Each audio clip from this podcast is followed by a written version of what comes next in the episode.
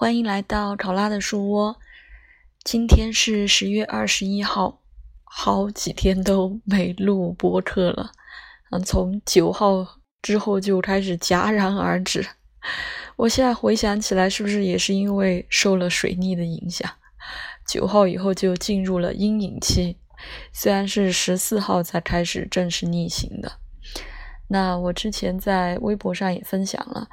这次的逆行是从十月十四号到十一月四号，是从天蝎座逆行回天秤座。那我这次的逆行呢，是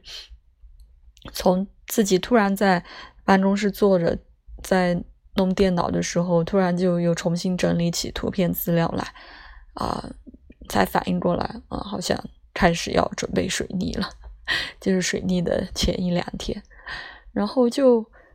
就是无意识的，就不自觉的就想去那个弄电脑上那些照片，后来就确实还是做了一下分类啊、整理的工作。但是我后来准备要移动那些数据的时候，还是 有犹豫了一下，就是不要动太多吧，万一在移动拷贝的过程中出问题就比较麻烦。那我在微博简单分享的就是，因为啊水星逆行可能对。每个人的感受会不太一样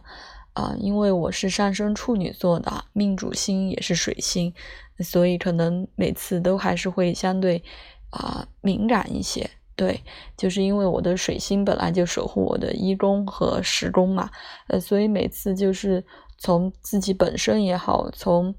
呃可能工作上也好，就是呃大家常规上看起来的一些事情，那都会呃出现一些。反复啊，或者是停滞啊，或者是重新开始的一些状况啊，所以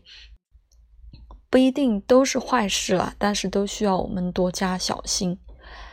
那这次水星逆行天蝎座是呃，从那个行运盘上看是在我的三宫，所以我也在想，嗯，本来水逆其实。呃，我之前就是 做播客，天天翻译那两本书嘛，占星书有一本是翻译完了，还还挺开心的，每天兴头劲头很足，回到家就开始啊，打开书本就就写写写，然后呃写完一段就开始呃做播客，但是就是也也不知道怎么就这两天就也提不起精神，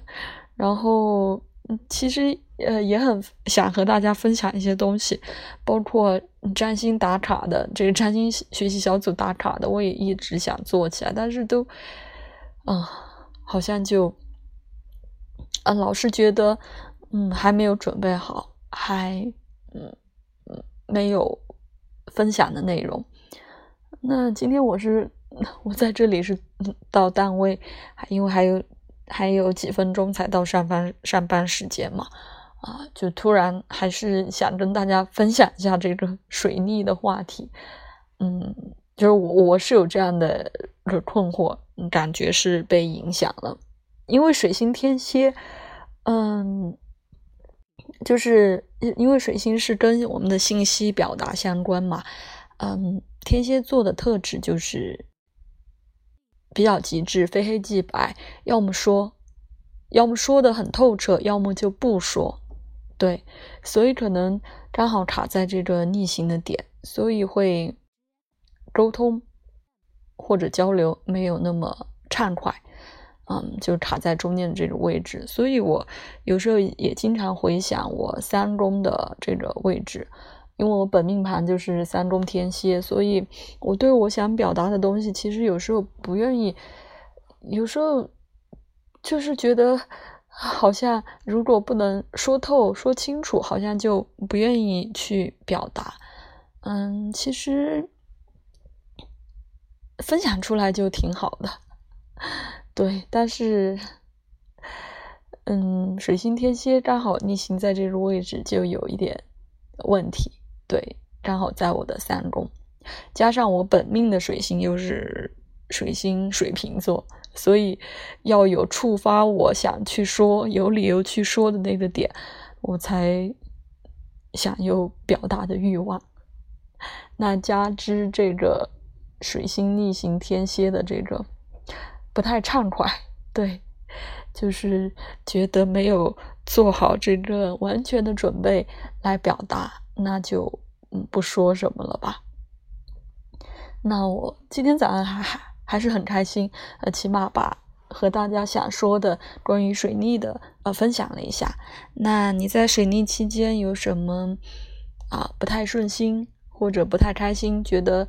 呃有什么受到阻碍的事情吗？或者是你也觉得啊你反倒水逆期间还挺顺的？那也许是有一些本命盘水星就在逆行的同学，对他们可能呃对这种模式其实。还是比较习惯的，所以对于他们来说，可能呃影响不大啊。所以很欢迎你也来分享关于你的水逆的一些感受。好的，那今天就分享到这里，谢谢你的聆听，拜拜。